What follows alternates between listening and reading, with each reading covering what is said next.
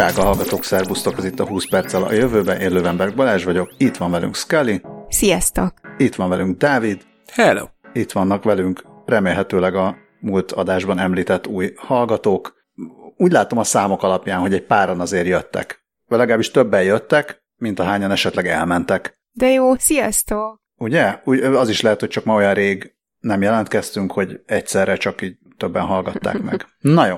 Yeah. Szóval sziasztok, új hallgatók is, meg régiek is. Így, így. Annyira örülünk nektek, hogy van a hétre totem állatunk. Nem is akármilyen, ugyanis már eleve tengeri sűn, na de nagyon jól öltözött tengeri sűn, mert a My Modern Met oldalon van egy fantasztikus cikk, ami igaz, hogy 2020-as, de ez semennyit sem csökkenti sem a tengeri sünök érdemeit, sem azokét, akik felismerték, hogy a tengeri sünök nagyon szívesen húznak a fejükre kagylókat, meg ilyesmiket, hogy így védjék magukat a óceán fenék viszontagságaitól, és akkor valakinek volt egy fantasztikus ötlete, hogy akkor mi lenne, hogyha ilyen kisméretű kalapokat, cilindereket, meg ilyesmiket nyomtatnának a tengeri sünöknek, és láss csodát, azt is a fejükre helyezték, úgyhogy itt a cikkben csoda, több, több fantasztikus kép is van, különféle stílusú, kovboly kalapos, cilinderes, van ez a spanyol ilyen, nem tudom, flamenco táncos kalap, és hasonlók, és akkor itt lehet nézegetni őket fotókon. Ö, illetve összehasonlítás kedvéért van itt egy természetben lőtt fotó is, ahol látszik, hogy tényleg csigaházakat, kavicsokat, ilyesmiket tesznek a fejükre. Úgyhogy ilyenek a kalapos tengerisünök, és azok is, akik kis tengerisünk kalapokat 3D nyomtatnak nekik.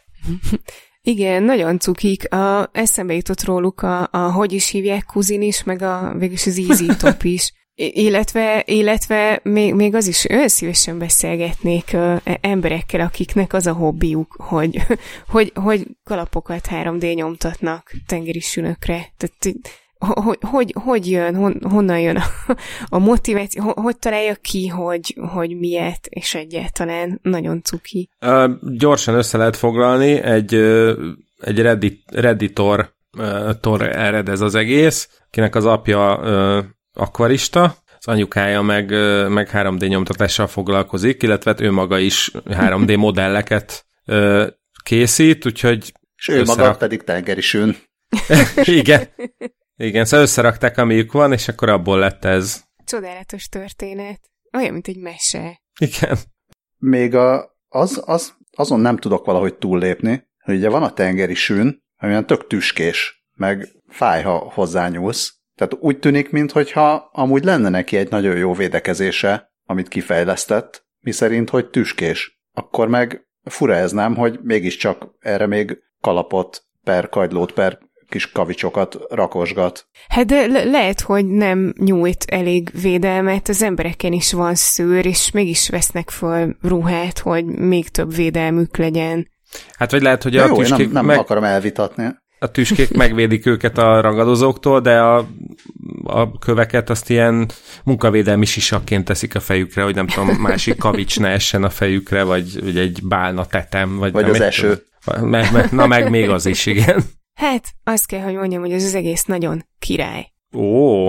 Apropó királyság, szóval ez egy, ez még nem ez még nem a klasszik rovatokba tartozó hír, hanem egy follow-up, de mégiscsak részben új hír, hogy ugye most meghalt a, nem tudom, hogy hallottátok-e, mert ez lehet, hogy ilyen eldugott szegleteiben jelent csak meg a, az internetnek, hogy meghalt második Erzsébet királynő, és volt neki egy ilyen koporsó nézegetős happeningje, amire elmentek emberek sorba, sorban állni. A pop-up szava, szó jutott most eszembe, de nem akarom összefüggésbe hozni. Ez eddig hagyján, nem is foglalkoztunk volna vele, ha nem az lett volna, hogy a, az Egyesült Királyság kormánya a gyászoló tömeget a What Three Words nevű orientációs alkalmazással próbálta a megfelelő irányba terelni, ami amiről hát beszéltünk, hogy pillanatnyilag jó ötletnek tűn, tűnik mindig, az a ilyen GPS koordináták helyett három angol szóval megoldott uh, ilyen tájékozódó rendszer, de, de hát azért rengeteg probléma merül fel, pontosabban igazából nem is azt mondom, hogy rengeteg probléma, egy elég nagy probléma merülhet fel, mondtuk ezt többször a múltban, mégpedig azt, hogy ha azt mondom, hogy nem tudom, Oxford Street 2, vagy Oxford Street 4, akkor feltételezheti az ember, hogy az Oxford Street 2-től nincs messze az Oxford Street 4, míg az Oxford Street 1 millió, az pedig messze van. Viszont, hogyha azt mondom, hogy szekrény kávéfőző szalmakalap, akkor nem igazán tudom, hogy a mondjuk akár a szekrény kávéfőző kemény kalap, az ettől messze van, közel, vagy a világ másik végén. És van-e alatt a tengeri sűn? Van-e alatt a tengeri sűn, és mit hord? Szóval beszéltünk erről, hogy ez azért úgy hipotetikusan okozhat gondot. Na hát most bebizonyosodott, hogy ez egészen valós gondot okozhat, ugyanis az a néhány szerencsétlen brit, vagy esetleg akár nem brit, aki felvonult, hogy megnézze második Erzsébet koporsóját, és ehhez mondjuk a Battery Words-et próbálta volna használni, az arra jöhetett rá, hogy a helyszínek, amikre irányította őket a, a brit kormány, az esetleg mondjuk valami floridai strandra mutatott, vagy pedig Bajorországra, ugyanis vagy elírások voltak, vagy, vagy valaki valamit rosszul olvasott, de hát ilyen egy betű eltéréssel a kormány azt mondta, hogy a menjen mindenki a same.value.grit pontra, ehelyett a livestreamben a same.valve.grid jelent meg, ami ugye egy betű eltérés, de a What Three Words rendszerében ez egy londoni kerület helyett egy kaliforniai játszótér vagy park megjelölése volt. És ez nem is arról volt szó, hogy ez esetleg egyszer történt meg, hanem ugye itt a én már nem is tudom, biztos, aki ezt követte, én nem annyira követtem, de mondjuk több millió ember állt itt sorba, és nem tudom hány napon keresztül tartott ez a felvonulás. Folyamatos livestreamben többször is voltak ilyen elírások. Tehát volt, amikor valakit éppen 200 mérfölddel északra küldtek volna, a keen.listed.fired helyett a keen.listed.sired helyszín felcserélésével. Szóval van a Gizmodon erről egy jó hosszú cikk, meg biztos, a, biztos máshol is van. Ez csak egy ilyen kis gyors follow-up, amikor, hát jó, nem, nem arról van szó, hogy mondjuk valaki a hegyekből ezért nem tudtak kimenteni a, a, a légimentők, de hát az is biztos nagy probléma lehet, hogyha valaki nem tudja, hogy London melyik utcájának melyik sarkára érdemes állnia, hogy megfelelő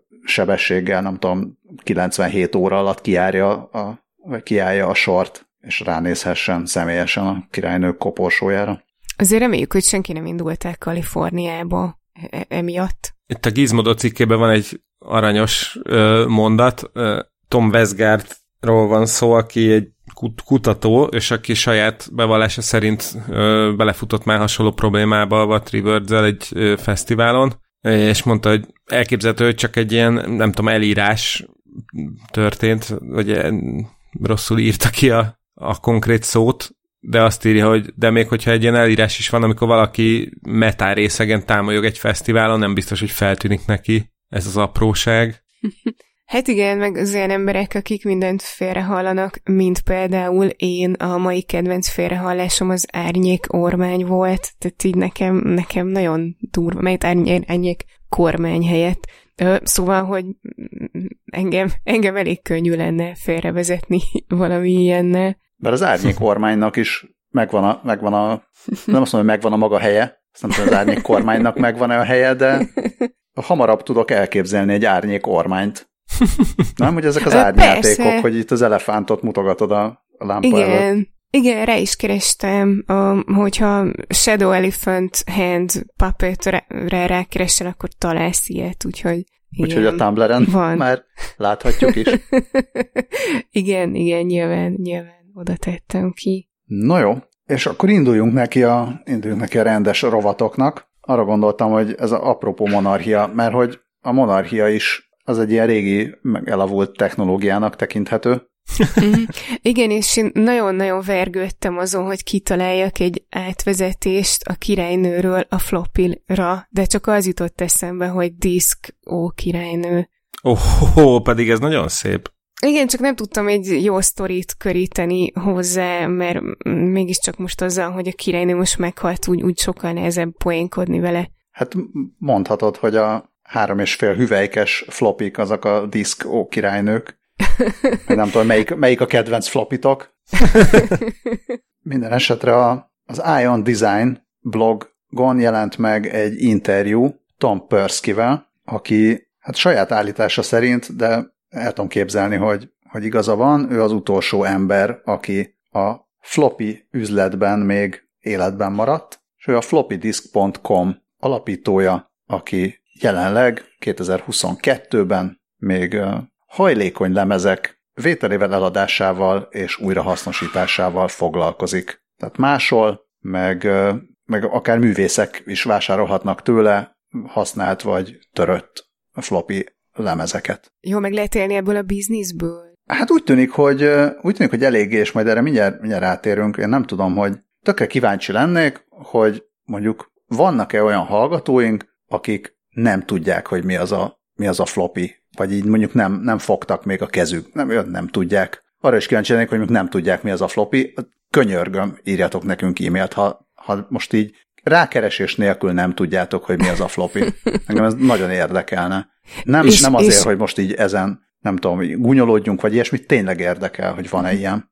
Hát Ja, és, a, és ezek a hallgatók is nyugodtan tegezhetnek minket, szerintem ezt hozzátehetjük.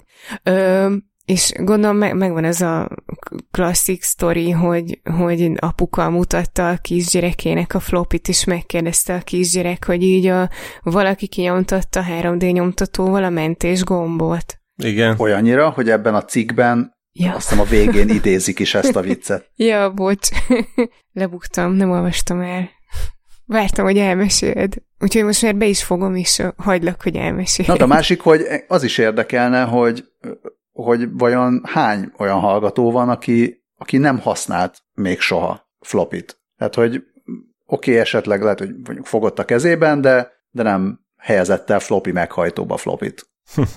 Dobi, csak nem, nem tudom, hogy írjatok a, nem is tudom mi, 3D nyomtatott save gomb kukackat.hu címre. Na, szóval érdekes elolvasni az interjút eleve az, hogy honnan indult ez az egész, 90-es években a, a, az internet nagyon korai napjaiban, még ugye akkor nagyon mentek ezek a, próbáljuk meg befoglalni a, a jövőben értékes, vagy azokat a, azokat a doméneket, amik a jövőben lehet, hogy értékesek lesznek, és, a, és Tom Perskyhez egy csak bejelentkezett valaki, és megkérdezte, hogy meg akarja venni a floppydisk.com domaint 1000 dollárért. Ezen nagyon felháborodott, de a felesége meggyőzte, hogy élete üzletét köthetné meg, meg is vették, és akkoriban a, a floppy másoló bizniszben dolgozott Tom Persky. Nem gondolta volna, hogy mondjuk a későbbiekben üres flopik kereskedésével foglalkozna, de hogy akkoriban a floppy másolás az a, az egyik legprofitábilisabb ilyen kis vállalkozás volt. Na de pörgessük előre az időt nagyjából 30 évvel, és ugye hát az történt, hogy először elmentek a, elmentek a flopik, jöttek a CD-k, meg a, meg a pendrive-ok, meg aztán az, hogy nyilván az ember már a legtöbb adatot azt, azt az interneten továbbítja, vagy feltölti, meg WeTransfer, meg, meg ilyesmi. Zárójeles megjegyzés, a nagyon sok adat továbbítására valószínűleg még mindig a a hardveres adattovábbítás működik, tehát egész egyszer egy SSD-re vagy hasonlóra felmásolni az adatokat és elküldeni postán, vonatkozó XKCD rajzot azt vagy mindenki megkeresi, vagy ha nem felejtjük el, akkor bemásoljuk a jegyzetekbe. Na de, ugye ezek a, ezek a lemezek, ezek ilyen 720 kilobájt meg 1,44 megabyte, tehát ilyen méretűek voltak, és akkor az volt, hogy az ember, tudom, 8-10 ilyenre rátömörített egy játékot, meg ilyen hasonlók, szóval... Eleve kellett ilyen, tömöríteni. Ilyen. Ja, igen. Na, de hogy ahogy jöttek a, az újabb tárolók, úgy ugye egyre kevesebb embernek lett szüksége a, a flopikra, viszont aztán egy ponton leállt a, a floppy gyártás, és így aztán elkezdett, ahogy azért mégiscsak vannak olyan, nem azt mondom, hogy vannak olyan kultúrák, de szóval van, vannak olyan felhasználási területek, ahol, ahol nem ugrálnak olyan gyorsan a technológiák között, hogy mondjuk 10 év, vagy akár 20 év után, hogyha jön valami újabb, akkor azonnal váltsanak arra, mert mondjuk 50 évre terveznek, tehát ezek vagy, vagy ilyen nagyon komoly ipari szereplők, vagy, vagy biztonsági szereplők, ahol egyszerűen nem, nem készültek fel arra, hogy a technológiák akár évek, pár év alatt ilyen gyorsan kipöröghetnek és változhatnak. Tehát igenis azt megcsinálták úgy, hogy flopival működik, és akkor az atom tenger alatt járót igenis flopiról fogják indítani, mert az, mert az tutira működik, csak azért, mert ilyen hülye kis fiatalok kitaláltak valami mást 15 év vagy 20 év után, azért nem fogják az egészet lecserélni. És, és így aztán egyszer csak, hát nem azt mondom, hogy egyre nagyobb kereslet lett a, a flopik iránt, hanem, hanem az a kereslet, ami még megmaradt, az egyre kevesebb helyre fókuszálódik. Egyre kevesebb helyről tudja megvenni az új flopikat az, akinek erre igénye van, mert ami, ami egy ilyen tök érdekes, meg valahogy nem gondoltam bele, hogy mondjuk egy CD-t nagyon egyszerű, tehát az egy gyártani nagyon-nagyon egyszerű dolog. Tehát van egy alapanyag, azt beöntöd a gépbe, arra nem tudom, megnyomják valahogy, vagy kifaragják valahogy, tehát hogy persze tök komplex, de maga a, a termék, az tényleg csak egy ilyen egy darab valami. Míg egy floppy, akár a, akár a, a ez a 525-ös, akár a 3 és feles, azért mégiscsak egy, egy ilyen összetett szerkezet, mondjuk ami 8-9-10 összetevőből áll, amiben van rugó, meg van uh, ilyen műanyag, meg amolyan műanyag, vagy egy ilyen, ez a filmszerű... Fém, csapóajtó. Igen, igen, csapóajtó, tehát hogy így egy olyan speciális egy, uh, gyártás, meg gyártósor kell hozzá, amit egyszerűen nem érdemes fenntartani. Tehát valószínűleg soha a büdös életbe ezt valaki nem fogja mondjuk úgy újra csinálni, mint ahogy a bakelit lemezeknek van egy, van egy nagy felfutása, és akkor jaj, de jó, nyomjunk lemezt. Tehát vissza a, a válaszra, igen, jelenleg meg lehet élni floppy forgalmazásból azért, mert kevesen csinálják, vagy lehet, hogy már csak egy ember csinálja, aki felvásárolja, ami éppen van, lehet, hogy ami éppen van, az már totálisan használhatatlan, de kiválogatja belőle, ami mégiscsak használható, és ő már ezzel el lesz. Hát már 70, 72 éves, az interjú készítésekor eredeti foglalkozása szerint adóügyi jogász, később szoftverfejlesztő lett, és később CD-DVD másoló lett.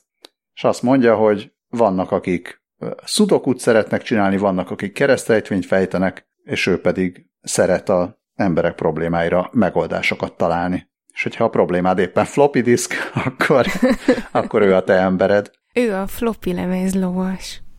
Hát, ha más nem. Én, én azon vagyok elképedve, még az egy dolog, hogy, mert ezt írja, hogy honnan, honnan szerzi be az üreseket, hogyha valakinek olyan kell, és akkor írja, hogy 10-12 éve felvásárolt valami több millió darabos készletet, és kb. még a mai napig abból él.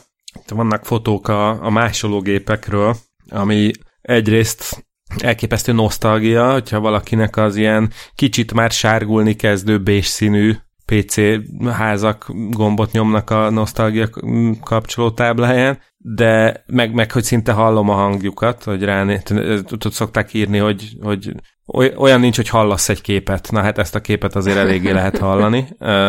Viszont arra gondolok, hogy az egy dolog, hogy honnan szerzi a flopikat, de mi van, ha egy ilyen olvasó egység tönkre megy, akkor azt hogyan pótolja? Gondolom, hogy biztos hasonló forrásokból, csak tal- talán az, az az, amiből talán még kevesebb lehet a világon, még ilyen jó állapotú működő kis vagy nagy floppy, ráadásul írja, hogy nem csak a három és fél incses cuccokkal foglalkozik, hanem van a, az 525-ös, ami ugye a a konkrét hajlékony floppy, de hogy annak vannak a, a nagy verziója, a 8 incses, amit kb. ilyen, nem tudom, atomrakéta indító silókban, meg ilyen helyeken használtak utoljára. Még egy ilyen kis ö, aranyos tidbit, hogy ugyan van olyan, tehát volt olyan, hogy egyszer csak megkeresték Hollandiából, hogy tudna esetleg fél millió flopit leszállítani, és akkor mondta, hogy hát ennyi azért talán nincsen, illetve azért jobb szereti a kiszolgálni a már meglévő régi ügyfeleit, akik ugye kisebb, tehát már egy régió kapcsolata van, de hát természetesen kisebb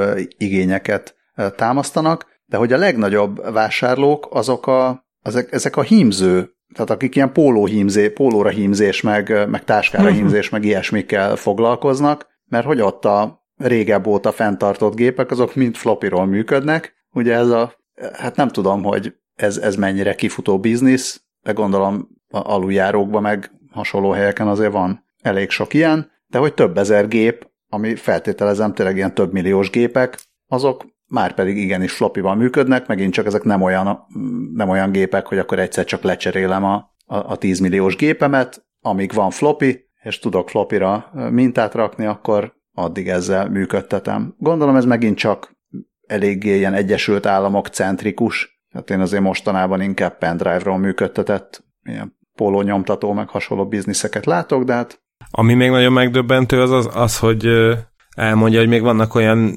ipari cégek, ahol a mai napig használnak Sony Mavica digitális kamerákat. Nem tudom, hogy a drága hallgatóknak ez megvan -e. ez egy olyan digitális kamera volt, ami flopira rögzített, és közben egy rákerestem. Igen, tehát ez még olyan, olyan digitális kamera volt, amire még rá se írják, hogy hány megapixeles, mert olyan kicsi. Az rá van írva, hogy tízszeres optikai zoomja van, de ennyi. Hát számolt ki, hogy 570x490 pixel az, az hány megapixel? Egy negyed. Visz, na, de hogy viszont ezen azért én rendesen meglepődtem, mert, mert, mert oké, okay, fenntarthatóság meg minden, de, de hát azért ma már tényleg mindenkinek ott van a zsebébe a telefon, ami még a legbelépő kategóriásabb telefon is valószínűleg 6000-szer jobb képet csinál, mint egy Sony Mavica, de hát ők tudják. Hát ha, ha még működik a rendszer, addig nem cserélik le. Na, nem tudom, hogy megbocsátotok-e vagy csúnyán néztek rám, amikor a régi technológiákhoz raktam a nemzetközi űrállomást. Hát Tehát, teljesen jogos, de már nincs már túl sok neki hátra. De ami még hátra van. Az az, hogy, hogy egy európai nő lesz a parancsnoka most először a történelemben. Nyugodtan, nyugodtan mondjad, hogy a spanod. ja, ö, igen, igen, Samantha Cristoforettiről van szó, akiről már beszéltünk korábban, ö, és próbáltam visszakeresni, és az első utalást azt nem találtam meg, tehát azt, azt nem találtam meg, hogy mikor beszéltünk róla először, viszont a 144. adásunkba Dávid már úgy rakott be egy hírt, hogy Barbit csináltak az űrhajósból, akivel Scully találkozott, ugyanis Samantha Cristoforetti egy űrhajós, és ahogyan megosztottam veletek és a hallgatókkal egyszer így teljesen véletlenül egy olyan szilveszteri buliban voltam, ahova ő, ő, ő, ő csak így, így, így becsöppent, és nagyon menő volt. És mit, mit mondtál neki, mit mondtál neki, ami hozzásegítette ahhoz, hogy ő legyen a nemzetközi űrállomás parancsnoka? Szerintem én nagy, nagyjából semmit. Uh, Most már sok, ne annyit. Alkoholt. De pont ezt akartam mondani, hogy én, én sok alkoholt fogyasztottam, mert ezt tudom, hogy tehát, amikor megérkezett, akkor éppen egy óriási rizikópartiban voltunk, amit uh, amit a, mi, mi nyertünk meg, a, az ex meg voltunk egy csapatban, tehát hogy ezt, ezt, ezt tudom, és akkor emiatt és én ez nem motiválta annyira... arra, hogy Eg, egg, egészen máshol biztosan, keresse a sikert. egészen biztosan ez, ez így, így, így történt. Öm, de egyébként tényleg, tehát hogy nagyon-nagyon jó arc, amennyit beszélgettem vele, nyilván ugye többen is dumáltak vele, de nagyon kedves volt és nagyon közvetlen, és ez még az első űrutazása előtt volt, mert hogy 2014. november 23-án indult el először az ISS-re, és 2015. június 11-én jött haza, és ezzel egyébként rekordot állított fel, mert 199 napig volt az űrben, és ezzel ő volt a, az első nő, a, vagy hát a nőként e, egyetlen misszión, ez, ez a leg, leghosszabb időszak, tehát ennél hosszabb ideig azóta se volt senki az űrben, mert mint hogy egy nő sem. Azt lehet mondani, hogy felvitte az Isten a dolgát. Jaj, ez nagyon szép. Nagyon szép. Én csak odáig jutottam, hogy remélem a jó sikerült házi buli másnapján elvittétek a Christopher Nettibe reggelizni. igen, igen, mindenképpen.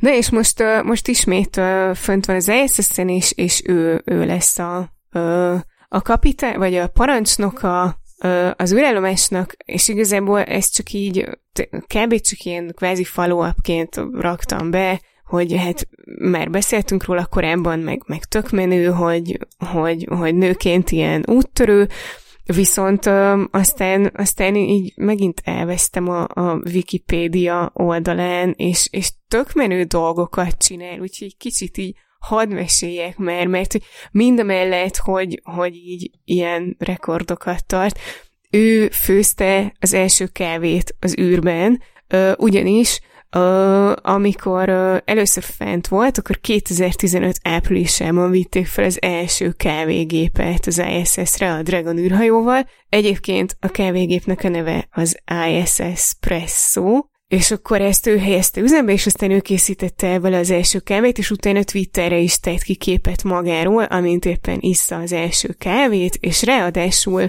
ehhez egy csillagflotta egyenruhát vett föl, és egy olyan szöveggel rakta ki a képet, amivel a Star Trek Voyager-nek az egyik karakterére utalt, Janeway kapitányra, aki imádta a kávét, és valami olyasmi volt a szöveg, hogy van ott kávé abban a nebulában, izé, Dragonben, meg, meg voltak még mindenféle ilyen, ilyen geek utalásai, fotózkodott az ISS-en, ö, olyan pólóban, amin a galaxis úti kalauz topposokra utaló szöveg volt, és a Leonard Nimoyról is megemlékezett, ö, miután meghalt, mert mint Leonard Nimoy.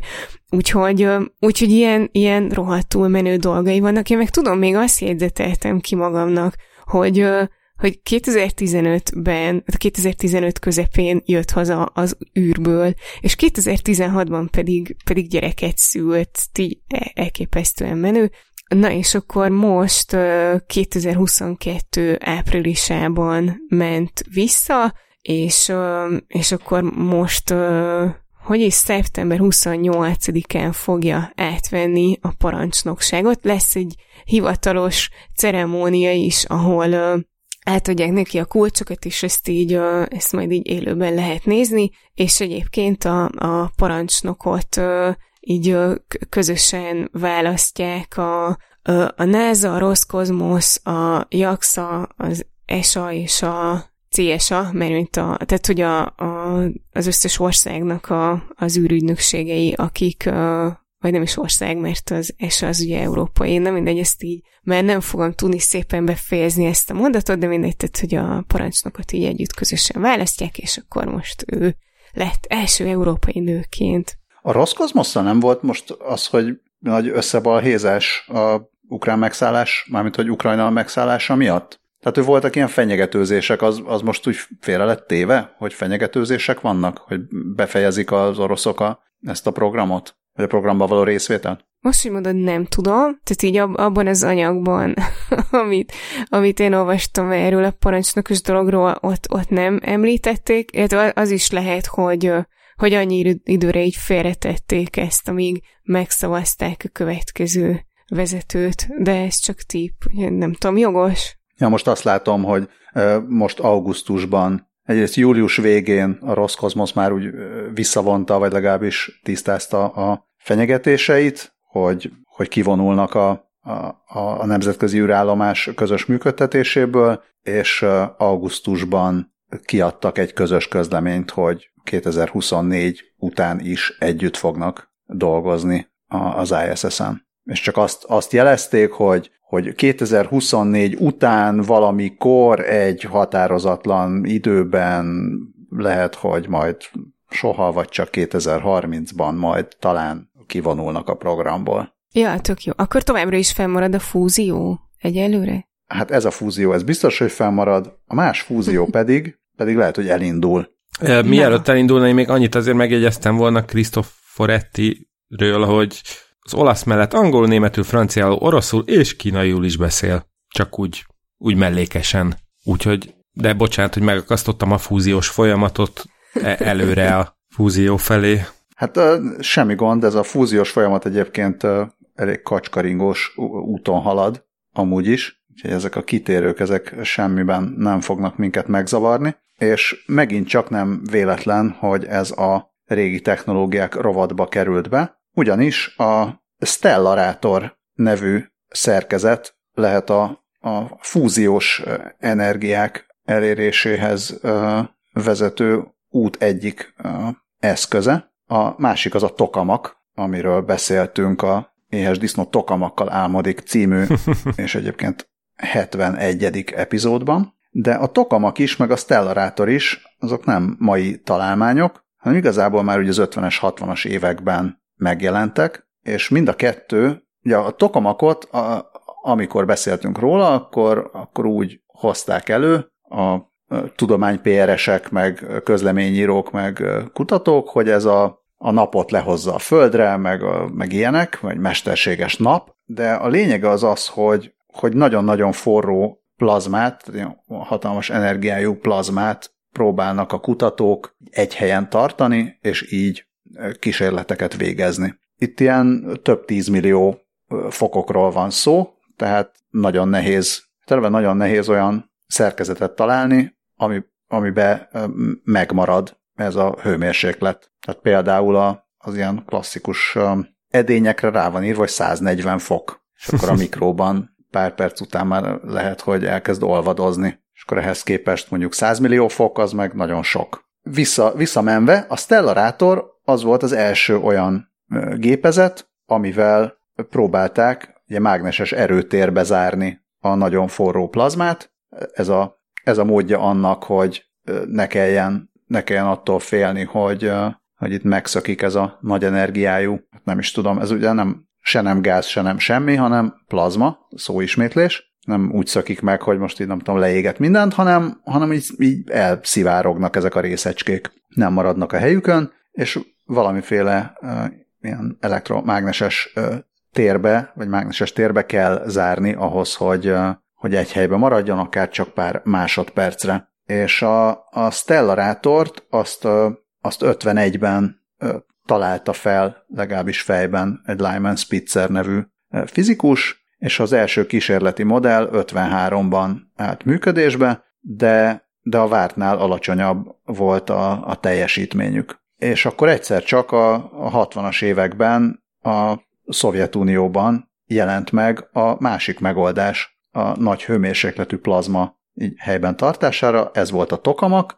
ugye ilyen tórusz alakú eszköz, úgy néz ki, hogy egy hatalmas ilyen donut fánk, és, és abban, abban viszont a vártnál sokkal nagyobb energiákat voltak képesek előállítani, olyannyira, hogy, hogy ezt így nem is nagyon hitték el ugye a nyugati világban azokat a, az eredményeket, amiket publikáltak akkor a szovjetek. És akkor nagyon sokáig a, a tokamak tűnt enne a, a, a jó megoldásnak arra, hogy, hogy ilyen fúziós energiákat elérjenek, de de igazából instabil volt a, a plazma a, abban is. És nem tudom, hogy feltűnte a kedves hallgatóknak, hogy egyikünk sem fizikus, tehát azért itt a pontos kölcsönhatásokat, meg jelenségeket soha nem fogjuk tudni normálisan elmondani, de, de így valahogy úgy működik a dolog, hogy, hogy ilyen érdekes konfigurációkba kell a, a mágneseket elhelyezni a, így körbe, tehát mondjuk, hogy ilyen fánkot elképzeltek, akkor ott így olyan, mintha ilyen kis gyűrűk lennének a, a, a fánkra helyezve, vagy nem tudom, ilyen kis karnis gyűrűk, és akkor a, az,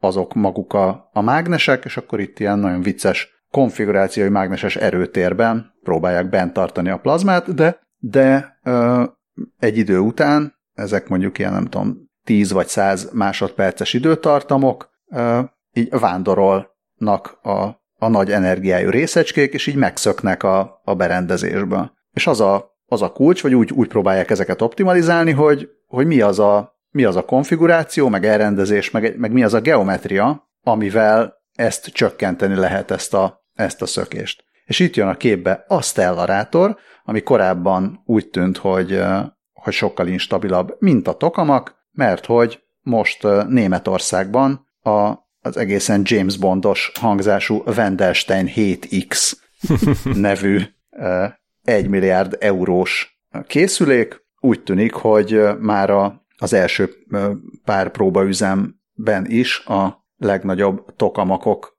teljesítményéhez mérhető teljesítményt tudott mutatni. Képzeljétek el. Nagyon durván néz ki. Ja, de rettenetes, tehát eleve azért, azért került be most a műsorba, mert körülbelül úgy néz ki, mint valami modern művészeti múzeumban kiállított szobor. A Science.org egyik cikkében ö, úgy foglalták össze, hogy úgy néz ki, mint az ezer éves sólyom, amikor Han Solo beviszi egy nagy generára a bir- birodalmi flottával való összetűzés után. Ja, tehát egyébként ez is úgy néz ki, mint egy fánk, csak hogy a fánkot nem, nem csak egyszerűen így körbe csavarták. Most amikor fánkról beszélek, akkor nem az ilyen magyar vagy európai szalagos fánkról, hanem a, az amerikai ilyen donutról beszélünk, tehát ez a tórusz, de hogy amit még, még külön így meg is csavartak egy picit. Egyszer már megrágták ezt a fánkot. Igen, vagy megrágták, vagy így ötször rágták meg, mert van egy, egy ilyen ötös, nem is ötszöges szimetriája, hanem tehát mint hogyha tényleg így magát a hengert is így meg, megcsavarták volna a, a tengelye körül ötször, és akkor így úgy illesztették össze a fánkot, és valóban az egészet így letapétázták az ezer éves sólyom textúrájával, tehát így különböző ilyen kis csövek meg kéménykék állnak ki belőle. Igen, és az, a, amit Balázs karnis gyűrűnek nevezett, az, az, azok a, a mágnesek, azokból 50 darab van, és mindegyik 6 tonnás, csak úgy, amihez tartás véget. Na, szóval rohadt jól néz ki, lehet benne 100 millió fokot elérni, itt a fúzió pillanatokon belül állítólag. A, az alapcikkből tovább kattintgattam eleve, hogy mi, mi a fene az a Stellarátor, és a, a magyar Wikipédia oldala a Stellarátornak, az hát elképzelhető, hogy valaki azt elkezdte írni, de szerintem utána a Google Translate fejezte be, mert sajátos mondatok vannak benne, és szerintem nem csak azért, mert, mert hogy fizika, mert azért vannak ilyen egyeztetési problémák mondaton belül, ami persze nálunk is vannak, úgyhogy lehet, hogy mi is Google Translate-tel készülünk. Lebuktunk. Igen, minden esetre a Stellarator szócika azzal a mondattal zárul, amit, hát én ezt így, így hagyom a hallgatóknak így itt, meg nektek is, hogy ezen, ezen elmélkedjünk, vagy mantraként mondogassuk, hogy az, a Wendestein 7X Németországban arra van tervezve, hogy megközelítse az omnigeneitást, ami szükséges, de nem elégséges feltétele a kvázi szimetriának. Magam sem mondhattam volna szebben. Köszönjük. Én annyit tudok hozzátenni, hogy kár, hogy a régi fúzió dolgokból már nem maradt sem. ja, és azt még nem is mond, ez, ez csak így a, mivel névrajongók vagyunk, ezért ja, igen, igen. ezért szerettem volna azt megjegyezni, így megütötte a szememet, bár tudom, hogy tudom, hogy nem hihetünk most már a szemünknek, de állítólag egy komoly, komoly kutatást és kísérletet végzett. Vagy legalábbis nem, nem kísérletet, hanem elméleti eredményt ért el a University of Wisconsin villamosmérnök professzora David Anderson. Ó. Oh. Yeah. Garantálom, hogy nem én vagyok. Nem, de lélekben, lélekben rokon, I- és, igen, így. és igazából az van, hogy a, a stellarátoroknál gyakran előfordul, hogy a részecskék a változó mágneses térben csapdába esnek, ezáltal energia hagyja el a rendszert, és David Anderson és asszisztense azt mutatták be, hogy a, a HSX nevű stellarátor képes túljutni ezen a lényeges akadályon a plazma kutatásban. Mert hogy az az első olyan stellarátor, ami kvázi szimmetrikus mágneses teret használ. Szóval köszönjük, köszönjük Így. David Andersonnak ezt. szóval, ahhoz, hogy ezt be tudja mutatni, biztos, hogy neki is, meg az asszisztensének nagyon sokat kellett elmélyülten tanulnia. Ó, nagyon szép, nagyon szép. És akkor ezzel átevezünk a jó, hát akkor mi is mondjunk pár, róla pár szót rovatba, a némileg lejárt lemezek következnek, de, de önmagunkhoz képest egész jók vagyunk, mert nem egy 2018-as meseből cikket recikláltunk, hanem pusztán csak a, a mesterséges intelligenciával készített képek témája következik, ami mostanában nagyon... Nem, mert a lejárt lemez az az előző rovat elején volt, bocsi. Egyébként igen. szóval a AI képszintézis, amivel mostanában valószínűleg már mindenki találkozott, aki Hát amúgy csak jár az interneten, meg egy kicsit esetleg érdeklődik is a technológia iránt, mert biztos találkozott a Dali nevével, már egyébként többek között mi is foglalkoztunk vele, és most nemrég indult el egy új ilyen uh, nyílt forráskódú modell, amit Stable Diffusionnek hívnak, uh, ami szinte bármilyen stílus tud imitálni, és, uh, és egészen zavarba ejtő képeket, tehát és bár, szinte bármit létre tud hozni, amit ki tud pattani az internetezők fejéből, már pedig azt tudjuk, hogy ez egy elég mély gödör. Nem is mennék bele annyira így a mélyebb ö, részeibe, mert, mert tényleg a, a Dali 2-ről már, már biztos, hogy beszéltünk, mit az OpenAI indította idén áprilisban, ö, és ö, hát az ő, ő, ő, őket nagyon felkapta a média, de szerintem a Stable Diffusion-re is hasonló vár.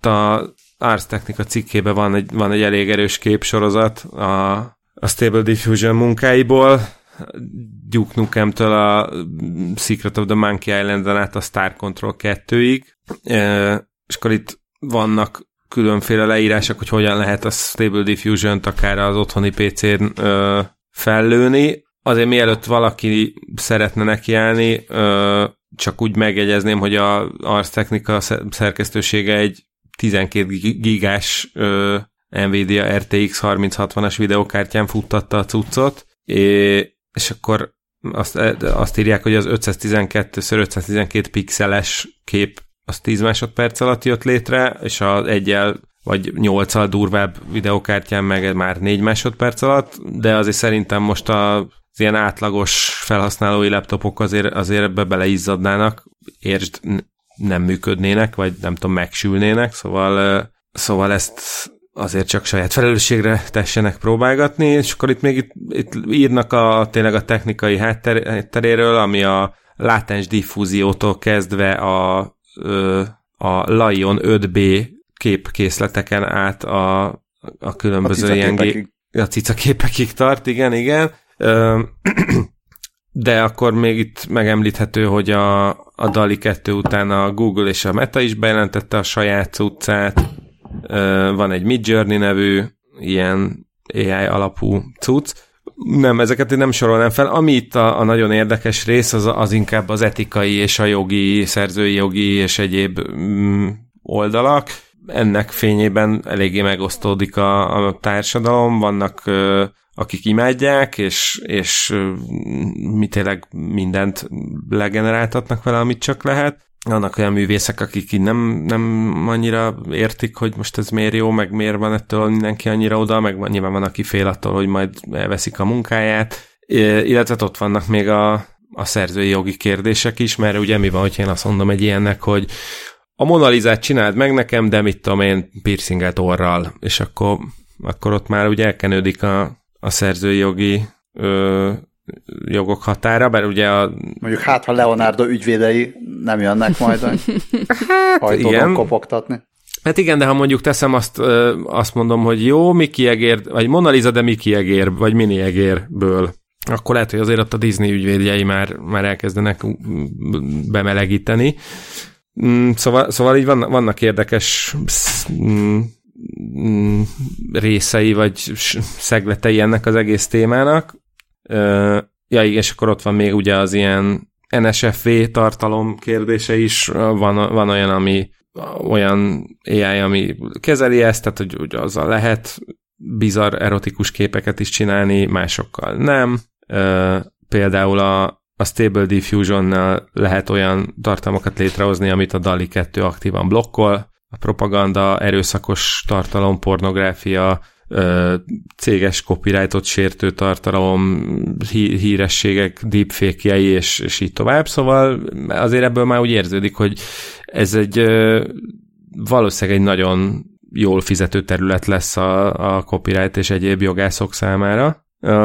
És egyébként meg időnként megdöbbentő tényleg, hogy milyen, milyen képeket hogyan hoz, hoz létre a, ez a rendszer. Nem tudom, hogy ti próbáltatok-e már ilyesmit? Én próbálkoztam, tehát így elkezdtem így szórakozni a, ugye a DALI 2-re feliratkoztam, de nem vagyok elég fontos ember, meg hát lássuk be, igazából teljesen jogos, hogy csak azért, mert ja, hát érdekel, akkor nem fognak belevenni a, se a bétába, se a alfába, se semmibe. De, de igen, amikor a Stable Diffusionnek ez a publikus játszótere, ez kijött, akkor, akkor én is ugye elviccelődtem vele, de hát nincs, nincs nekem olyan vasam, hogy ez értelmezhetően jó eredményt hozzon. Körülbelül olyan képek jöttek ki, mint, a, mint az ilyen nagyon kezdetben, amikor amikor az volt, hogy a, nem is tudom, talán a Google-nek voltak ilyen képgenerátorai, amik még nem szöveges promptra, tehát nem, nem úgy működtek, hogy beírod a szöveget, és abból generál egy képet, hanem csak az volt, hogy nem tudom, a, maguk a Google kutatók kihozták, hogy alakítson egy tájképet cicákká, vagy valami hasonló volt. És akkor ott azt lehetett látni, hogy igen, hogyha úgy messziről hunyorogva nézed, akkor valóban, de hogyha közelről nézed, akkor meg kiderül, hogy a cicáknak három szemük van, meg olyan fura az egész. És akkor nekem is ilyesmi jött ki, hogy, hogy beadtam a promptot, nem akartam mondjuk háromnegyed órát várni, hogy egy kép kijöjjön, hanem úgy húzogattam a, a kis csúszkákat, meg úgy állítgattam a paramétereket, hogy azért olyan értelmezhető időben jöjjön ki az eredmény, és így aztán az lett, hogy ah, jó, oké, igen, vicces, hogy kicsit ilyen stílusú, de olyan, olyan használhatatlan lett az egész. Tehát nem, messze nem néz ki annyira jól, mint ezek a, a példák, amiket akármelyik cikkbe ide kiadnak, tehát nyilván ez idő kérdése, hogy majd nem tudom, pár év múlva biztos az lesz, hogy itt mindenki gyártja majd hatalmas mennyiségben a jobbnál jobb fantasy meg egyéb képeket, akkor szomorúak lehetnek a művészek, ettől még a, a művészek ugyanúgy fognak tudni valószínűleg dolgozni, meg új művészetet előállítani, de, de igen, az, az lehet problémás, hogy ha csak egy-egy képet szeretnék, akkor, akkor nem kell feltétlenül megbíznom egy, egy designert, vagy egy rajzolót, hanem lehet, hogy, hogy pár év múlva ott tartunk majd, hogyha szeretnék egy logót gyártani, vagy egy képet gyártani, akkor csak megmondom, hogy igen, akkor egy szörföző süni, hátizsákkal, és közben turmixot iszik, és akkor kijön a kép, választok a, a 15 képből egyet, ami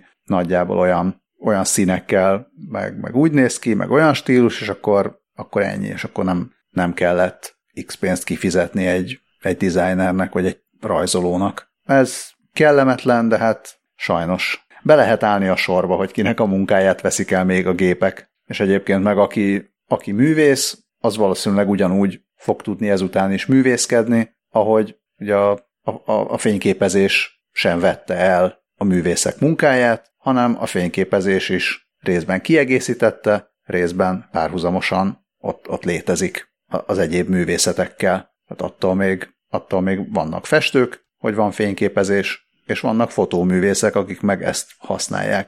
Tehát szerintem a, ezt a, a Stable Diffusion meg a Dalit is használják művészek, ugyanúgy, tehát számítógépes művészek uh-huh. használják, úgy, hogy hozzányúlnak, tehát adnak egy, adnak egy promptot, kapnak valamit, és utána, utána dolgoznak vele. Ugye ilyen egyfajta post-productionként, nem igazán néztem utána, hogy pontosan mit csinálnak, de, de hogy a, a, a legjobb képek azok nem úgy születnek, hogy valaki kitalált egy jó mondatot, megnyomta az entert, és akkor várt két napot, és utána kiválasztott egy képet, hanem, hanem hogy, hogy tényleg utómunkával finomította a, az eredményt. Szóval szerintem, a, szerintem inkább ez lesz. A, az, az jutott róla eszembe párhuzamként, hogy nekem mondjuk a Google Translate tök jól segíti a munkámat, amikor valami angol forrásból dolgozom, mert le, lefordítja nekem a szöveget, nyilván úgy, ahogy, meg egyeztetési hibák, meg ilyesmi, de egy ilyen alapnak tök jó, amit én így át, át tudok dolgozni, úgyhogy magyaros is legyen, meg hogy a, az én céljaimnak megfeleljen, tehát azért így van még, van még vele munka. Illetve még Dávidnak a kérdésére akartam válaszolni, hogy én, én is próbálgattam én a crayont, vagy crayont, és akkor, amikor a, a Tumblr-en körbe ment az, hogy, hogy az volt a challenge, hogy ennek a segítségével, vagy ezzel készítesd el, vagy másoltasd le a profilképedet. Tehát, hogy így a, írjál be neki valamilyen szöveget, ami, ami alapján ő valami hasonlót rajzol, mint ami a te Tumblr avatárodon, vagy mint amilyen a te Tumblr avatárod, és arra mondjuk ilyen, ilyen kifejezetten ijesztő dolgok jöttek ki. Emlékszem a többiekére is, de a, hát az enyém, ö, én, én ott azon a képen, tehát ez így görkörizás szünetében készült, éppen így egy sör van a kezemben, és, és azzal hűltünk, hogy így a, az arcom elé raktam a, a hajamat, mint hogy is hívják kuzin, és ráraktam a napszemüveget.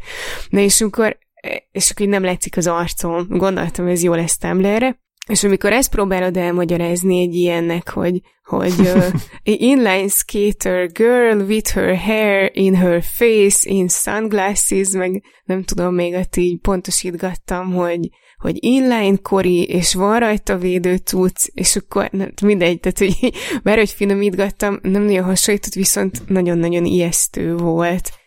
A, a maga módján szórakoztató, de igen, én, én sem tudom, hogy mire használni, nyilván én nem, nem is vagyok művész, nagyon távol el tőlem.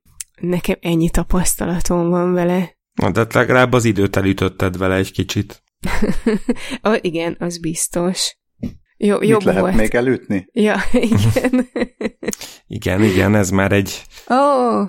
átvezetés volt, ugyanis elérkeztünk az évnek abba a csodás időszakába, amikor átadják az Ig Nobel-díjakat, és hát idén is születtek csodálatos ö, díjazottak, illetve hát a, a, igen, olyan tudományos munkák, amiket nem lehet, vagy nem érdemes meg is reprodukálni. Ez, a, ez az Ig Nobel-díjnak a, ö, az arszpoetikája és az is csodálatos, hogy, hogy ilyen egészen flexibilis kategóriáik vannak.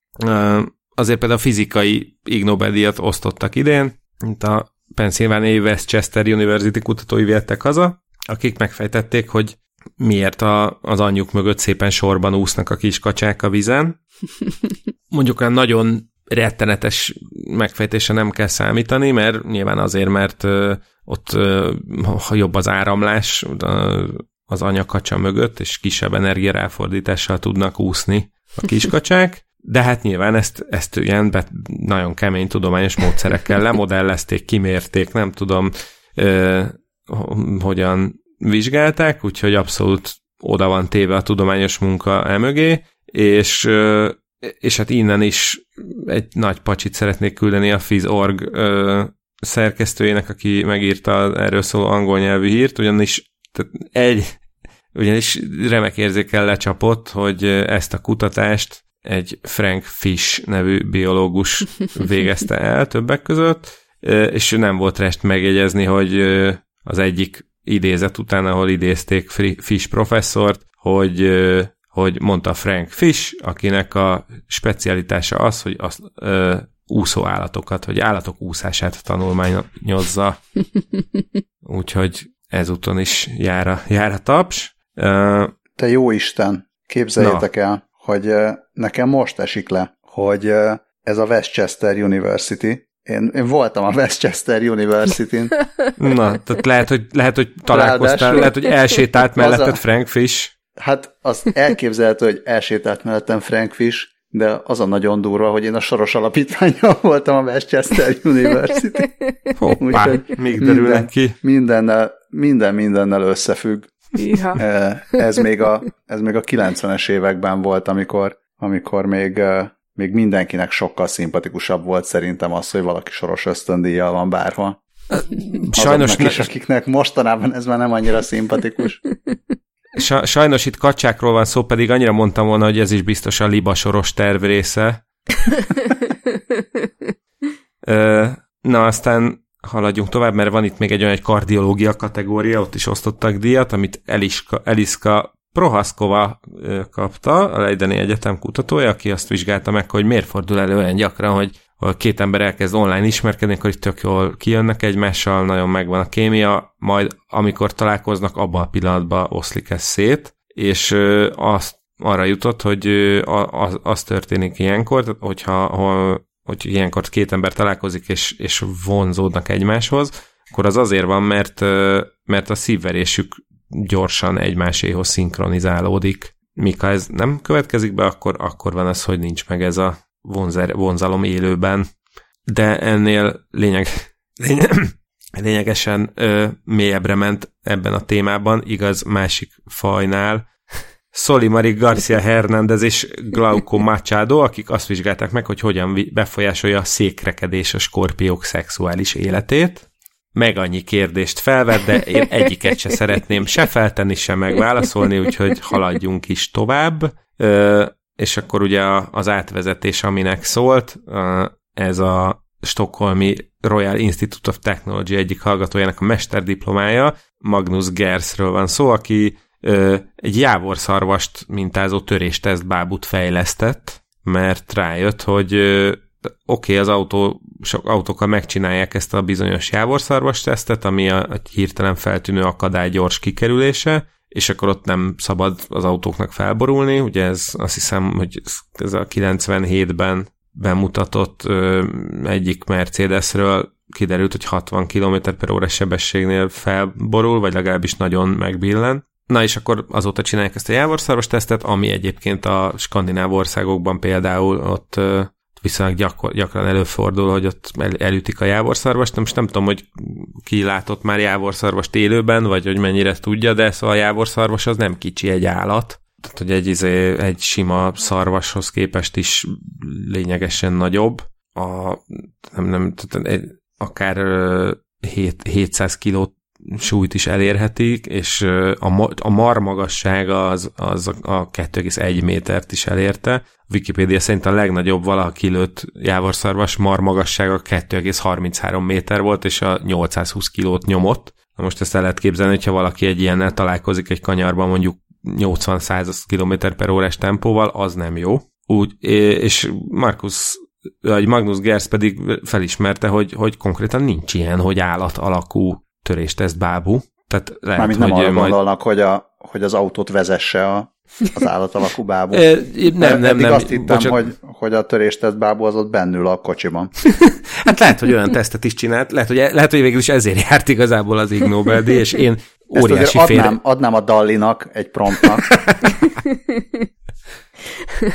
Tehát lehet, hogy én vagyok óriási félreértésben, és azért járt az Ig Nobel, de, de amúgy tök jó az észrevétel, hogy, hogy tök jó lenne erre is fejleszteni biztonsági szempontból az autókat, hogy tényleg ha úgy alakul, hogy egy szarvas beugrik az útra, és nem csak jávor szarvas, szóval, hogy egyrészt lehetőség szerint az állatnak se legyen nagyobb baja a kelleténél, meg, meg hát az autóban ülők is megúszszák ébbőrrel. És akkor már csak annyi maradt hátra, hogy az idei irodalmi Ig Nobel-díj nyerteseiről. Megemlékezzek, Erik Martinez, Francis Molika és Edward Gibson, az MIT kognitív tudományi tanszékének hallgatói, akik azt elemezték, hogy miért olyan nehéz uh, megérteni a jogi szakszövegeket, és ha jól értettem, akkor elvileg csinálnak egy, uh, egy ilyen fordító szoftvert is, ami a, az ilyen legalist, ahogy angolul mondják ezt a, vagy hívják ezt a jogi ilyen rettenetes műnyelvet, azt, azt lefordítja érthető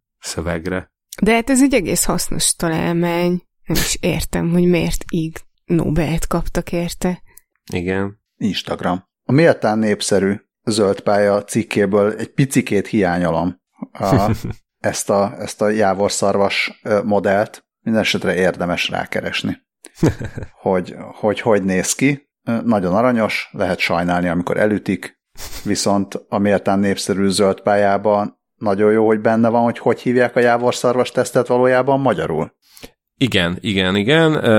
Ez az kikerülés irány stressz alatt című manőver, és, és ha valakit ez érdekel, hogy hogy néz ki, akkor a, a zöld pálya vonatkozó cikk, tehát a, az Ig Nobel-díjról szóló cikkben meg van is egy link, ott konkrétan a kikerülés iránystesz alatt szavak előtt, nem sokkal, egy videón meg is lehet nézni, hogy ez hogy néz ki a gyakorlatban. Ja, az külön tetszik, hogy ezután, tehát hogy a kikerülés iránystressz alatt az valójában a jávorszarvas stressz, vagy jávorszarvas teszt, hogy ez után van a jogi dokumentumok nyakatekert szakszövegeiről, szakszövegeiről szóló további díj. Na. Én meg csak annyit tudok mondani, hogy ez marha jó. Hát ami még nagyon-nagyon jó, az az, hogy ismét van teljesen originál high-techenészet rovatunk. Ó, igen. És mindjárt ezzel kezdünk, hogy lehet aggódni, hogy el ne vegyük a tehenek munkáját. Hát kik aggódnak emiatt vajon? Lehet, hogy nem a tehenek. Nem lehet, hogy nem a tehenek, mondjuk a, a, a tehenes gazdák esetleg, de lehet, hogy mondjuk, ha leves éppen hallgatja az adást, akkor egy kicsit átfut a, rajta egy kis szorongás, hogy jaj, hát mi lesz így vele, szóval nyugi leves, meg nyugi tehenek, ezért ez még odébb van, de a lényeg az, hogy egy csodálatosan elnevezett Standing Ovation nevű francia startup 12 millió eurós kockázati tőkebefektetésre tett szert, amit arra fognak fordítani, hogy állati eredetű kazeintől mentes sajtot hozzanak létre, vagyis hát tulajdonképpen akkor vegán sajtnak nevezhetjük. Kazein egyébként a, az egy tej, tejfehérje, a, ami kb. 80%-a a tejnek, ettől lesz fehér, és a TechCrunch-on mm, a írt cikkben megjegyzik, hogy ez a vegán sajt ipar ág, ez így két és fél, két és fél milliárd dolláros biznisz volt 2021-ben, szóval valószínűleg érdemes erre a területre fejleszteni, főleg mivel a mostani vegán sajtok, mondjuk én még nem nagyon ettem ilyet, de, de azt mondják, hogy azért ezek, vagy az ilyen műhúsban már úgy egész jó eredményeket értek el, de, de sajt, sajt tekintetében nem nagyon lehet, vagy egyre még nem találták meg a, a varázsszert, mert a, pont a kazein az, ami, ami a, a szín mellett a, a textúrához is hozzátesz, a, a aromák, ízek, szagok, illatok kat is befolyásolja, de például a tápanyagok, a sajtban található tápanyagok is múlnak rajta, úgyhogy nagy, nagy fába vágta a fejszét a Standing Ovation, de, de ők egyszerűen azt csinálják, hogy, hogy előállítják laboratóriumi körülmények között, és, és akkor így, így próbálnak abból előállítani olyan sajtot, ami, aminek teljesen olyan, az, olyan érzetre, mint hogyha valódi sajtot ennénk, de ugyanakkor meg nem volt hozzá szükség tehenekre. Magyarul, tehát ugye ez ugyan vegánnak vegán, de a, a tejérzékenyek, vagy laktózérzékenyek valószínűleg nekik lehet, hogy nem lesz jó, bár nem tudom, hogy a kazein és a laktóz milyen ö, kapcsolatban van egymással, viszont azt is írja a TechCrunch, hogy, ö, hogy ö, ilyen laktózmentes sajthelyettesítőket is fejlesztenek majd a most megszerzett támogatásból. Hát egészen biztosan sikeresek lesznek, és ezt azért merem így állítani, mert megnéztem a Standing Ovation oldalát, és megnéztem a Standing Ovation csapatát, és a Standing Ovation csapatában a sajtügyi tanácsadónak az a neve, hogy Bernard Fromage. és gondolom a, a média érdeklődéseket meg a sajtos kukat standingovation.fr címre kell küldeni. Hát, vagy, ja igen. És majd tartanak sajt tájékoztatót. Attendelném. Egyébként ja. itt látom a TechCrunch cikkében, hogy van egy izraeli ilyen cég is Balázs figyelmébe, amit Remilknek hívnak, és hát a Reuters írt róluk, és ők Jeruzsálemet jelölték meg, de lehet, hogy ott Tel Aviv környékén is. Hát a Remilk talán, azt írja magáról, hogy Reho- Rehovot, de az itt van a szomszédban, szóval az inkább ilyen Tel Aviv környéke, Rehovot. Aha.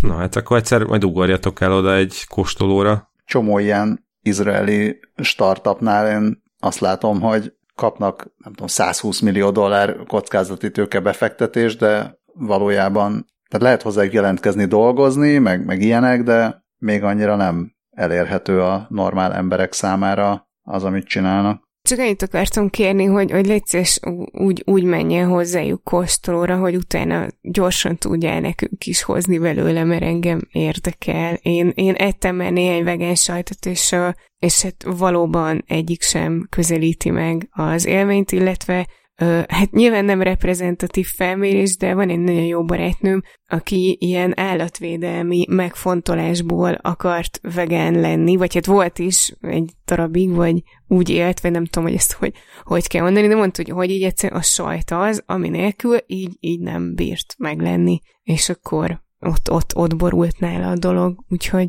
úgyhogy igen, erre, erre tényleg van igény. Jó, remélek az a... azt csinálja, azt, azt az a tagline hogy ugyanaz a tejtermék mínusz a tehén, hogy fogják azt a gént, ami a tejfehérje előállításáért felelős, és azt belenyomják az élesztőbe, és utána az érlelési folyamatban, vagy a fermentálási folyamatban az élesztő és ez a gén valódi tejfehérjét gyárt, ami pontosan ugyanolyan, mint amit a tehén gyártana saját magában, és így ezt kombinálják össze a mindenféle hozzáadott anyaggal, vitaminokkal, ásványokkal és a nem állati eredetű zsírral, cukorral, így aztán laktóz, koleszterin, meg mindenmentes ilyen műsajtot tudnak gyártani.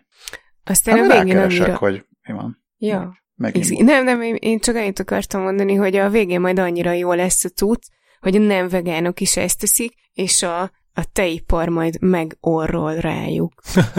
Igen, oh.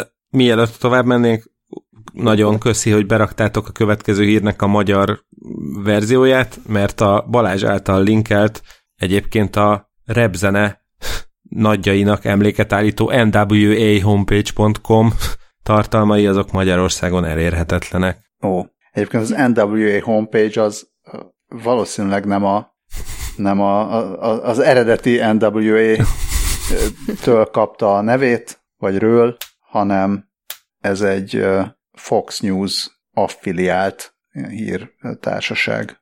Igen, valószínűleg szöges ellentétben áll az eredeti formációval. Lehet, bár ezek az ilyen regionális igen, igen, igen. Ezek, ezek tudnak aztán minden, mindenfélék lenni. KNWA TV és Fox News, úgyhogy ezek ilyen, na mindegy. Ja igen, mert ez az NBC és a Fox közös nekifutása Fayetteville-ben, ami észak-nyugat Arkansas-ban található. De ez teljesen lényegtelen. A, a lényeg az az, hogy apropó vegánok és műtej meg műhús, letartóztatták a műhúsgyártó Beyond Meat operatív igazgatóját, mert ráharapott egy másik férfi orrára. Egyébként nem a legjobb reklám a cégnek. Fayetteville-ben.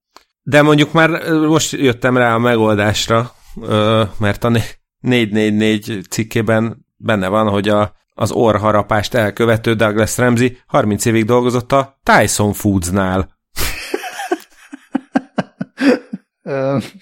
Akkor ez, ez mindent megmagyaráz. A, a Igen, Tyson csak azt mondom, hogy miért nem, miért nem fűre ment.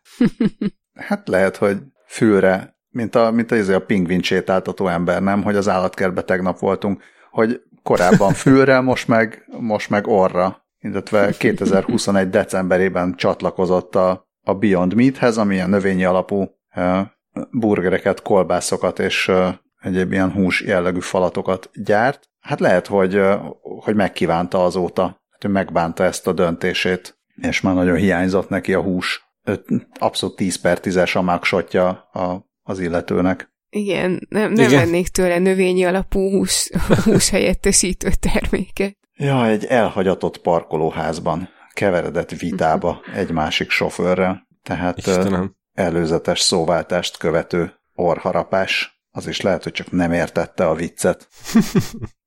De ott még nem tartunk. Szóval, hogy nem is tudom, hogy, hogy mi, a, mi a gyümölcse a veszekedésnek azt, azt tanulhattuk ebből. Hát ennek a veszekedésnek nem tudom, hogy mi a gyümölcse, de egy, egy olasz cégnél van, van jó sok gyümölcs, amit ráadásul most már robotok szednek, és mesterséges intelligenciát is használnak. Erre, erre azért volt ö, szükség a cég vezetője szerint, ö, mert, ö, mert azt mondták, hogy egyre nehezebb jó ö, munkásokat találni, akik nem csak leszedik a, az almát, de azt is megnézik, hogy ö, mennyire érett és milyen minőségű, és így osztályozni is tudják. Ö, úgyhogy ezért ö, kezdték el ezt az új technológiát használni. Egyébként a, a rendszert egy izraeli cég készítette, úgyhogy ez így hát ilyen nagyon távolról a hájtahenészet mit szilikonvádi rovat. Hát kicsit uh, ilyen teve, a... mert tevel az a neve. igen, igen. Hát és hogyha lámpák is vannak, akkor teveled. Szóval a cég neve az a Tevel Autonix, vagy Utonix, és uh, tavaly mutatták be ezt a, ezt a megoldást, és, és idén már egy, egy olasz cég, a Rivoria Givonni i Fili ö, vállalatnál már használják is, nekik ilyen nagy alma ültetvényük van.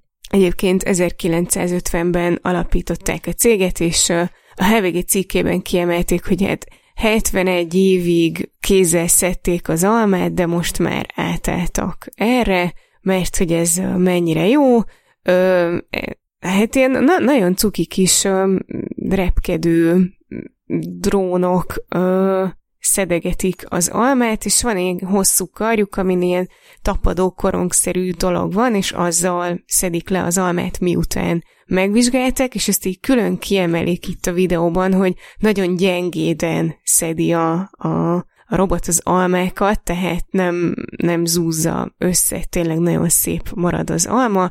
Ö, elvileg osztályozni is tudja, hogy milyen minőségű, és a végén még, még, egy, még egy riportot is generál, és, és azt is kiemelte, hogy, hogy ez nem, nem csak almával működik, hanem más gyümölcsel is, és sötétben is képes dolgozni, úgyhogy Hát azt mondta, hogy nagyon jól helyettesíti a humán munkaerőt. Na tessék. Én azon gondolkodom, hogy milyen a teveltek oldalát. Milyen, milyen robot volt már, ami ehhez hasonló, aminek az a hát lényeg, volt egy csomó, voltak, voltak ilyen, ilyen szedegető robotok. Pont ilyen repülő azt hiszem nem volt. Igen, igen. Igen, ez a tapadókorongos dolog, ez ismerős volt. Ja, egyébként valami olyan rémlik, ami, ami egy ilyen... Ö kifeszített dróton ment, olyan, uh-huh. olyan rémlék, és úgy vizsgálta, meg lehet, hogy te öntözte is a növényt, valami ilyesmi volt. De ez nagyon menő, ahogy tényleg ezeket a kis pó- pórázon tartott drónokat így emelgeti. Nekem ez közben úgy tűnik, ami kattintgatva az oldalon, hogy ez nem annyira tapadókorong, mint mint a, ez a nekrobot. Tehát ez a, ilyen karma. Nem, hogy ilyen kis finom karmos ja, ja. kézszerűség. Tehát egy másik szögből nézve inkább olyan, mint ez a, mint ez a plüsmaci szedő karom. Vagy ugye döglött pók, tehát ki, kinek ja. mi. Az úgynevezett maci gép. Ja, alma. Alma és maci. Ez már tiszta iskola. Ja, megérkeztünk közben, szerintem nem, nem tudunk egyszerűen mit mondani arra, hogy a ember helyett a gép szedi az almát, mert olyan, mintha itt senki nem panaszkodna, hogy elveszik a munkájukat, ugyanis, mint hogyha az almaszedő emberek pont, hogy, pont, hogy nehéz lenne almaszedő ember találni, nyilván ezért is szedik géppel, tehát feltételezem itt senki nem sír, hanem mindenki inkább nevet, és meg is érkeztünk a, az utolsó non-patreonos rovatunkba. Ezen a ponton mondom el, hogy amikor vége lesz a, ennek az epizódnak, akkor csak azoktól köszönünk el, akik még esetleg nem támogatnak minket a Patreonon, nem azért mondom, hogy most ez ilyen elvárt lenne, hanem inkább azt mondom, hogy akik támogatnak minket a Patreonon, azoknak van extra content az elköszönés után, ami ezen a héten is egy Love, Death and Robots epizód kibeszélése lesz. Na de, ez a tanulság rovat most. Ez is egy tanulság volt, amit most elmondtam. De a másik tanulság az az, hogy a, az emberek emberi kapcsolatok nagyban függenek attól, hogy mennyire vagyunk egy hullámhosszon, és ennek egy jó mutatója az, hogy mennyire értjük egymás humorát, és tudunk nevetni egymás viccein. Úgyhogy japán tudósok most azzal foglalkoznak, hogy azzal tegyék emberibbé a robotokat, hogy megtanítják őket nevetni. De nem csak simán, tehát nem csak az, hogy most így ha-ha-ha nevessen a robot, hanem hogy a megfelelő időzítéssel és a egyéb non- és verbális finomságokat is betartva tudjon nevetni. Ami nehéz. Egyébként emberek között is néha nehéz. Igen. és van olyan már, hogy a robot próbál viccelődni, több-kevesebb sikerrel, de, de a viccre való reagálás az, az még nehezebb, mint mondjuk megtanítani a, a robotot sztorizni. És Igen, uh, míg, mondjad csak. Ja, hogy igen, hogy ez egyszer szóba került, amikor arról beszéltünk, hogy mit, mi, mit szeretnénk egy robottól, és akkor nem tudom, meg ki mondta, hogy, hogy, hogy majd a robotok és a humor, majd arra, arra, arra leszünk kíváncsiak, hogy hogyan fogják tudni kezelni ezt, és tényleg nagyon érdekes lehet ez a, ez a folyamat, de mondjad, mondjad. Hát, hogy azt írja a, a cikk, hogy ugye egyre, egyre gyakoribbak azok a rendszerek, ilyen chatbotok, meg egyebek, amik a mindennapi párbeszédet próbálják utánozni, vagy hogy a, a gépi résztvevő is úgy tudjon beszélgetni, hogy, hogy az, az emberinek tűnjön valamennyire, de a, az, hogy mikor, mikor kell nevetni, az, az egy olyan kis finomság az emberi kommunikációban, amit, amit eddig nem nagyon tudtak megfogni a, a kutatók meg a fejlesztők. És a, a mostani tanulmányban a kutatók azon, azon dolgoznak, hogy egyfelől a, a, az érzelmeket tudják azonosítani, másfelől tudjanak mit kezdeni annak a, a komplexitásával, hogy az emberi kommunikációban egy csomószor ilyen nyílt végű jelzések érkeznek. Tehát nem, ugye egy ember, amikor mond valamit, vagy akár kiad egy, egy parancsot, egy utasítást, most itt a parancsot azt nem, nem ilyen katonai értelemben gondolom, hanem akár csak egy kérést mondjuk egy chatbotnak mondasz, akkor az általában nincs elég pontosan specifikálva. És az, hogy ez hogy kezeli a, a gép, az egy elég nehéz probléma. A, ez a, a, a Kyoto Egyetem informatikai tanszékén dolgozó Koji Inoue professzor, vagy adjunktus, vagy nem is tudom micsoda, mondja, hogy a, az beszélgető AI egyik fő funkciója az empátia, ugye, ami, ami, ami különbözik attól, mint hogy csak simán a helyes választ adja meg a, a gép, és e, erre gondoltak, hogy a, az empátia egyik módja, vagy hát azt mutatni, hogy van empátiája a robotnak, az az, hogy, hogy osztozzon a nevetésben. Az ő rendszerük nem csak felismeri a nevetést, hanem el tudja dönteni, hogy vajon válaszként szintén nevessen, és kiválasztja a nevetés megfelelő módját. És a jelenlegi tanulmány egyik nagy eredménye az az, hogy megmutatták, hogyan lehet ezt a három feladatot egy robotban kombinálni. Ehhez az Erika nevű fejlett humanoid robotot használták fel, akinek szintetizált emberi hangja van, tud pislogni és mozgatni a szemét, ami szintén fontos részei, gondolom, az emberi kommunikációnak. Csodálatos a Kyoto University képanyaga, ahol be van nyilazva, hogy ki Erika, és ki a kísérlet alanya, és hogy hol van a mikrofon. Ne, nehogy összekeverjük. Ja, minden esetre azért még ezt nem úgy tűnik, hogy uh, itt Erikát, illetve hát ezzel a rendszerrel ellátott Erikát kiengedik a szabadba, mert azt mondja uh, Inoue professzor, hogy még azért simán lehet akár 10-20 év is, a, mire egy ilyen közvetlen beszélgetést folytathatunk egy robottal, oly módon, mint ahogy ma ezt megtennénk egy barátunkkal. Nem tudom, hogy ez most optimista vagy pessimista becslés az ő részéről. Igen, hát egyben kíváncsi vagyok, mert ugye majd a, amit még a, talán az első évadunkban megfogalmaztunk, vagy megfogalmaztam, amikor a, a, ki mit szeretne a robotoktól, és akkor mondtam, hogy egy ilyen egy olyan robotot szeretnék, aki értelmes lehet beszélgetni, hát akkor ez úgy tűnik, hogy, hogy még odébb lesz, mire ez sikerülni fog. Mert hát azért... alig hat eb... év, és már dolgoznak azon, hogy tudjon nevetni a viccekben. Igen, igen, igen.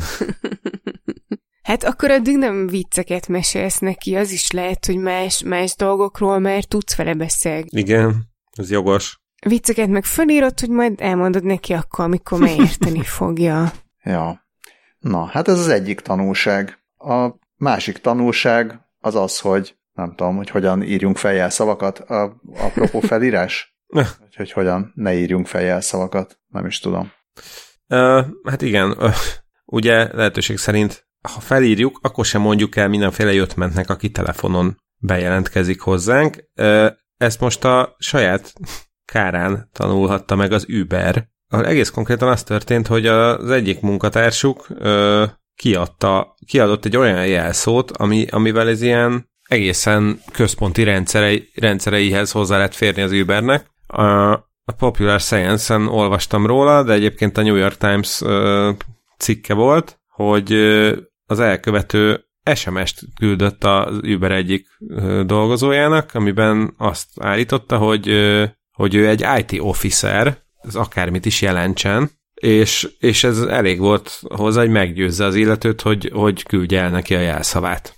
E, és akkor utána már belépett az Uber rendszerébe, el, megszerezte az egyik dolgozónak a Slack profilját, és aztán kiírta a cég Slackére, hogy én egy hacker vagyok, és az Ubert feltörtem. Ö, és aztán... Hacker vagyok, de hódítani akarok. igen, igen, és aztán egyébként még egy kis ilyen mozgalmárságot is ott elkövetett, hogy a, kiírta, hogy szerinte az Uber sofőröknek magasabb fizetést kellene kapnia, és utána még egy állítólag egy explicit fotót is közzétett egy belső fórum oldalon, de a lényeg az, hogy olyan szinten hozzáfért a, az adatokhoz, hogy, hogy emiatt a, az Ubernek le is kellett egy, pillanat, egy időre állítani az összes mindenségét, amíg újraindítottak pár dolgot, meg néhány jelszót cseréltek, meg gondolom idegből kirúgtak néhány embert. Ráadásul azt írja a Popular Science, hogy egyelőre még nem tudni, hogy vége, véget érte a, az Uber veszőfutása ez ügyben. Ugyanakkor azt írta a New York Times által megkérdezett IT biztonsági szakértő, hogy szerinte annyira jól sikerült ez a betörés, meg ez a jelszó megszerzés, hogy erre a hacker nem is számított. Azt írja, hogy szerinte kicsit olyan, mint egy, mint egy gyerek, aki most úgy bejutott a játékboltba, és most nem tudja, hogy mihez fogjon.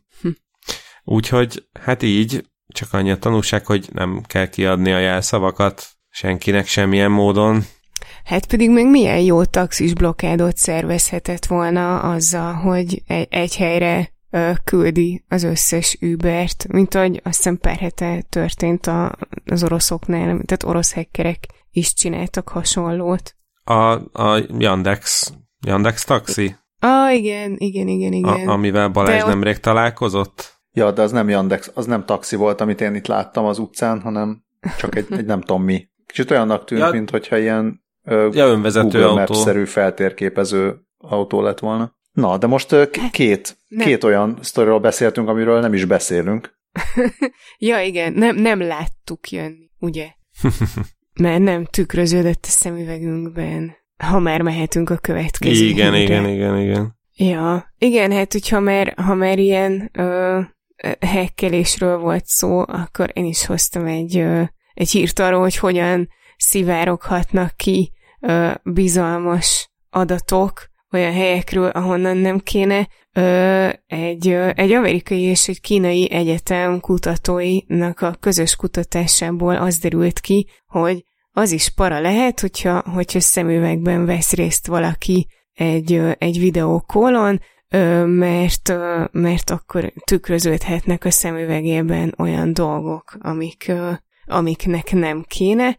Mm, az amerikai Michigan Egyetem és a kínai Csöcsiangi Egyetem kutatói végezték ezt a közös kutatást, és online megbeszélésekről készült felvételeket elemeztek különféle technikákkal, és hát olyan megállapításokra jutottak, mint például az, hogy ha egy 720p-s webkamerát használ az ember, ami viszonylag hagyományosnak tekinthető, akkor több mint 75%-os pontossággal lehet rekonstruálni és felismerni azokat a betűket, amik legalább 10 mm-esek, és tükröződnek a szemüvegében. Ez egyébként 28 pontos betűméretnek felel meg, úgyhogy, tehát úgyhogy mondjuk a weboldalakon a, a címeket írják ekkorával, de simán lehet, hogyha mondjuk valaki egy, egy, egy prezentációt néz, akkor,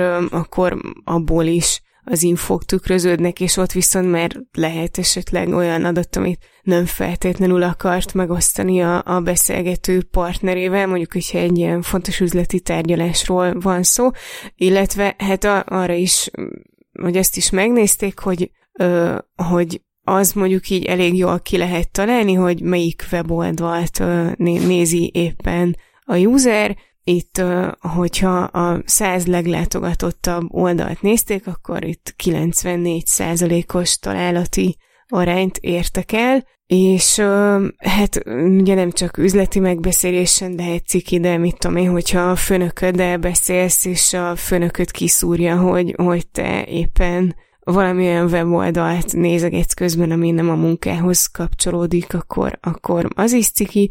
Illetve itt a Beatport cikkében még azt is kiemelik, hogy, hogy nem csak azok szerezhetnek ebből infót, akik részt vesznek ezen a, az online meetingen, hanem bárki, aki meg tudja szerezni a felvételt, mert rögzítették a, a beszélgetést, azt is hozzá kell tenni, hogy, hogy az, hogy mennyi infót lehet így kiszűrni, ez sok mindenen múlik, múlik számít a, az illető szemüveges embernek a bőrszíne, a környezet megvilágítása, a képernyő fényereje, a vizsgált szöveg és a, a háttér kontrasztja, illetve az is, hogy milyen lencsét visel, a, vagy milyen lencse van a szemüvegben, és milyen jellemzői vannak annak, és itt a, hát itt a, a cikkben a végén még, uh, még kitérnek arra is, hogy mi lehet a megoldás, és az egyik az így, az így csodálatos, be, behozták, hogy van egy olyan zoom effekt, ö, ami rajzfilmszerű szemüveget rak az emberre, és akkor, és akkor így biztosan nem látszik, hogy mi tükröződik. Az egy dolog, hogy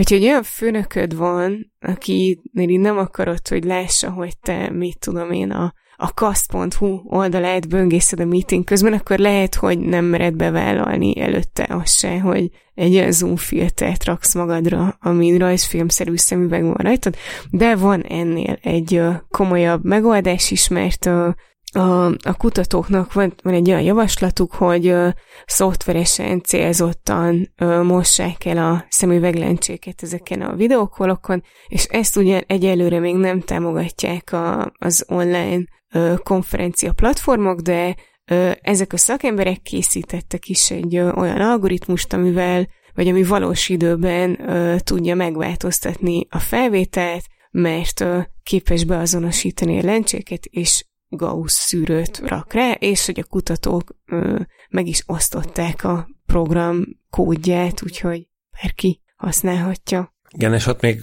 példafotók is vannak, hogy hogy néz ki használat közben. Jaja. Akkor e- ez már-már olyan, mint amikor, mint amikor az ilyen különböző enhance, enhance, enhance parancsokkal a, a, a szemből, szemben tükröződő nem tudom micsodáról azonosítják a gyilkost. Igen, igen. A, ami már 20 éve is ment a CSI Miami helyszínelőkben, az most már itt van, a videókólokban.